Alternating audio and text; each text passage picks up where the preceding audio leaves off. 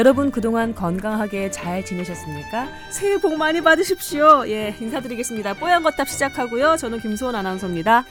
안녕하세요. 임채선 원장입니다. 안녕하세요. 남주현입니다. 새해 복 많이 받으세요. 안녕하세요. 신현영입니다.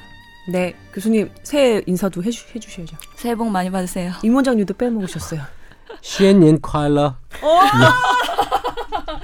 그게 신년 어, 뭐 복 받으라는 얘기죠. 콰일러가 뭐예요? 뭐, 한자로는? 뭐 경쾌할 뭐 하여튼 잘 되라. 경쾌한 예, 뭐뭐 하여튼 간- 하여튼 그런 인사를 해요. 어. 마. 얼굴 빨개지시고 새해 첫 방송부터 그러시구나. 중국 통이라고 저는 알고 있었는데 우리 임 원장님 시엔옌 콰일러 예, 그게 뭐 새해 복 받으십시오. 뭐 이런 얘기예요. 뭐 대박 일 잘 풀리십시오라는 얘기입니다. 어제가 1월 1일이었고 저희가 지금 1월 2일에 녹음을 하고 있으니까요. 하루밖에 지나지 않았는데 뭐랄까 갑자기 일상이 확 온 것 같은 그런 느낌이 들어요. 그리고 새해 그 연달아서 3일을 쉬었잖아요. 그 효과도 다 사라진 것 같더라고요. 저는 그냥 일상이에요. 그냥 막바로 일상.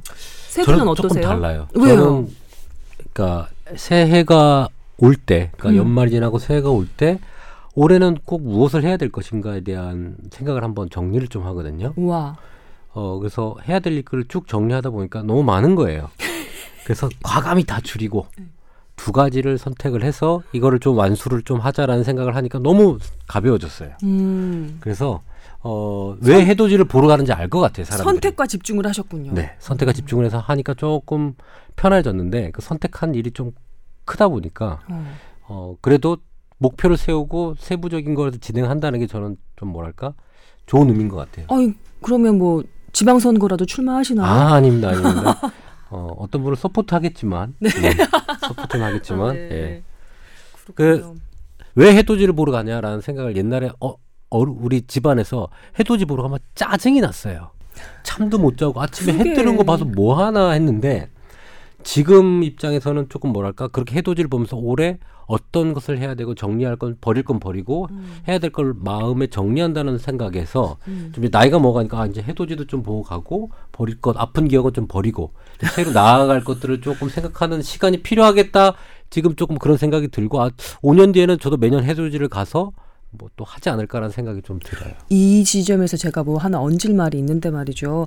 나이를 먹어갈수록 일부러라도 삶에 이벤트를 만드는 게 매우 중요하대요. 나이가 어릴수록 닥치는 모든 일들은 최초 경험일 경우가 많은 거예요. 그래서 그 자체로 매우 신기한 이벤트가 돼요. 사람 마음에.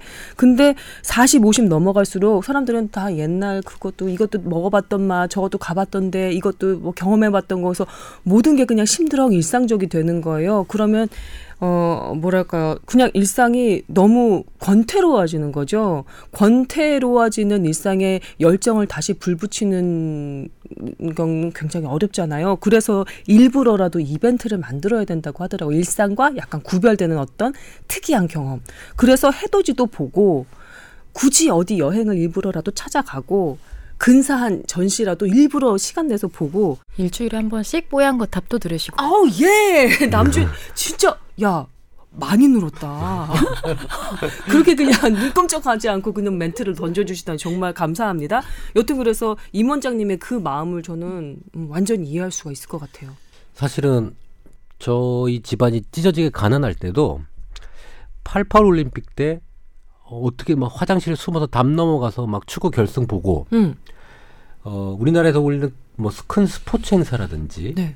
이런 것들은 사실 기회가 인생에 그렇게 많지가 않아요. 음. 월드컵이라든지 이런 것은 뭐 빚을 내서라도 음, 빚을 내서라도 어, 빚을 내서라도 가서 보고 느끼고 그거에 어떤 어, 하나 되는 그런 느낌을 받는 게 중요하다고 생각을 전 하거든요. 그 열정과 에너지 저 조금만 주세요 평창 올림픽 홍보대사 되셨어요? 아니 아니요. 저는 그렇구나 약간 그런 약간 느낌인데. 그런 느낌이 그래서 있는데 평창도 사실은 저희가 그 그 표 인터넷으로 판매했잖아요.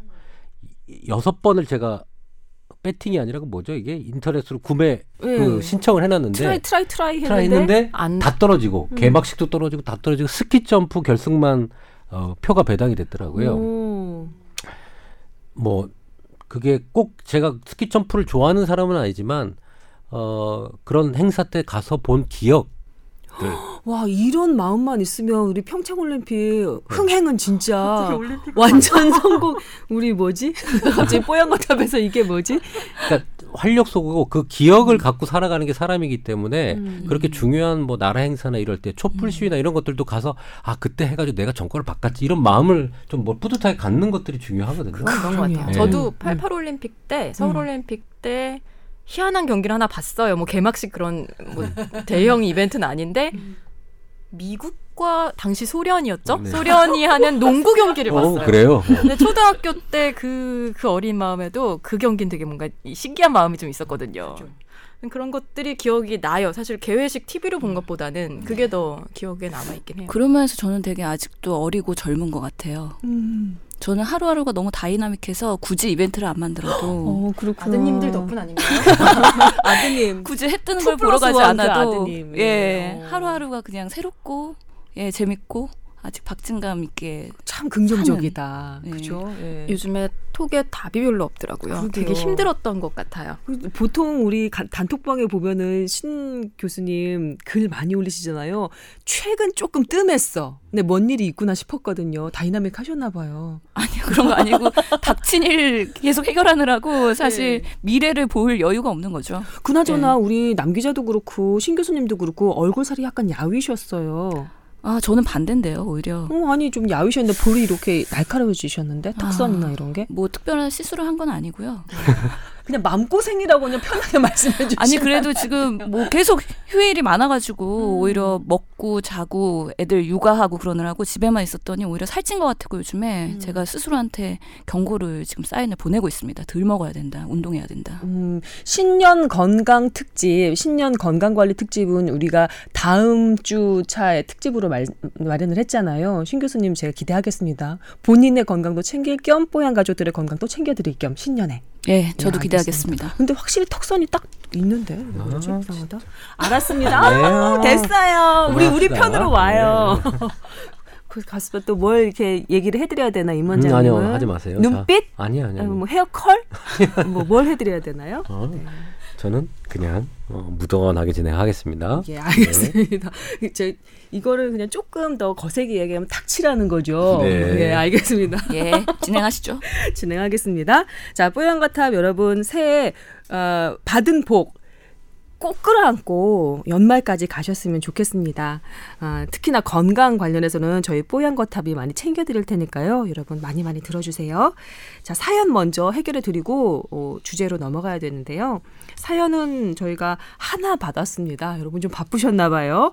하지만 어, 하나 받은 만큼 열심히 읽어드리고 또 최선을 다해서 해결해 드리겠습니다. 이분은 30개월, 6개월 두 아이 엄마라고 자기소개를 해주신 분입니다. 30개월, 6개월 두 아이 엄마. 딱 그 소개만 봐도 이분이 얼마나 참 지난한 삶을 살고 계실지 그림이 그려지잖아요. 이분은 어, 뽀얀 거탑 시즌 1부터 애청하고 있는 원년 애청자입니다. 이렇게 시작을 해주셨는데요. 어, 아, 회를 거듭할수록 새로 온 멤버들이 서로 진솔한 케미가 서서히 짙어지는 게 느껴져서 또 이 네 분이 얼마나 이 팟캐스트의 정성을 쏟고 계신지 잘 느껴져서 저 더더욱 애청하게 되었습니다. 라고 적어주셨습니다. 그리고 여러 가지 글을 적어주셨는데 저희가 잘 읽었고요. 더욱더 감사드립니다. 질문은 이분이 이제 육아를 아주 갓난쟁이부터 그냥 지금 막 걸어 다니고 막 기어 오르고 난리치기 시작한 30개월짜리 예, 예, 그 아기까지 예, 육아를 어, 하시는 분이라서 그런지 어, 건강이 약간 걱정이 됩니다. 첫 번째 질문은 오른손 두 번째 손가락 관절이 잘 구부러지질 않습니다. 출산 후에 아귀 힘이 거의 없어서 힘줄 일 별로 없을 것 같았는데 얼마 전부턴가 주먹을 꽉 쥐면 두 번째 손가락 마디 관절이 마치 뻐근하고 부은 것처럼 제대로 구부러지지가 않습니다. 그리고 이 증상이 조금 지속이 되시는 모양이에요. 어떤 조치를 취하는 게 좋을까요? 좀 덜 쓰면 나아질까요? 라고 물어오셨는데 덜 쓸 수 있을까요? 육아를 하면서 그것도 걱정이네요. 어떤 답을 해드리면 좋을까요? 손가락이 아픈 거죠? 예, 마디. 마디. 손가락 마디. 사실은 뭐 손가락 마디 아픈 병들이야 뭐 많죠. 뭐 관절염, 우리 음. 류마티스 관절염 뭐 이런 것들도 있고 어 여러 가지가 있는데 우선은 손가락 한두 개가 아픈 건 보통 뭐 많이 써서 보통 손가락이 많이 아플 거예요. 요즘 어떤 손가락이 제일 많이 아플 것 같아요? 전 약지 손가락이 그럴 것 같아요. 약지 네 번째. 네. 아닌가요? 음. 음. 검지인가요? 검지? 가장 많이 아픈 거 요즘에 조금 많이 아파지는 게 엄지 검지예요. 제일 힘을 많이 써서 그런 거예요? 스마트폰을 하면서 아, 이게 뭐 이렇게 수지 방아쇠 증후군이라든지 이런 것들이 생길 때 엄지 검지 뭐 넷째 네. 다섯째가 많이 생기는데 뭐 골프 칠 때 넷째 골프 치면 네 번째 다섯 번째 힘이 많이 들어가면서 생기거든요. 음. 요즘 스마트폰 때문에 엄지 환자가 그렇게 많아졌는데요. 엄지. 아. 근데 이분은 뭐 지금 많이 쓰는 거가 있는 건 아니지만 보통 어 이렇게 검지가 이렇게 아픈데 음. 어 검지를 많이 사용했는지 한번 확인해 보고요. 보통 이런 것들은 많이 사용하면서 오는 거예요. 그래서 휴식을 좀 하고 네. 심하면 뭐 수술도 하는데 수지 방아쇠 증후군 같은 경우는 이렇게 움직일 때 음. 그 관절 그 인대와 뼈 끝 부분이 맞닿아지면서 뭐 이렇게 딸깍 소리도 나고 통증도 유발되고 잘 안 움직여지고 네. 붓고 이런 것들이거든요.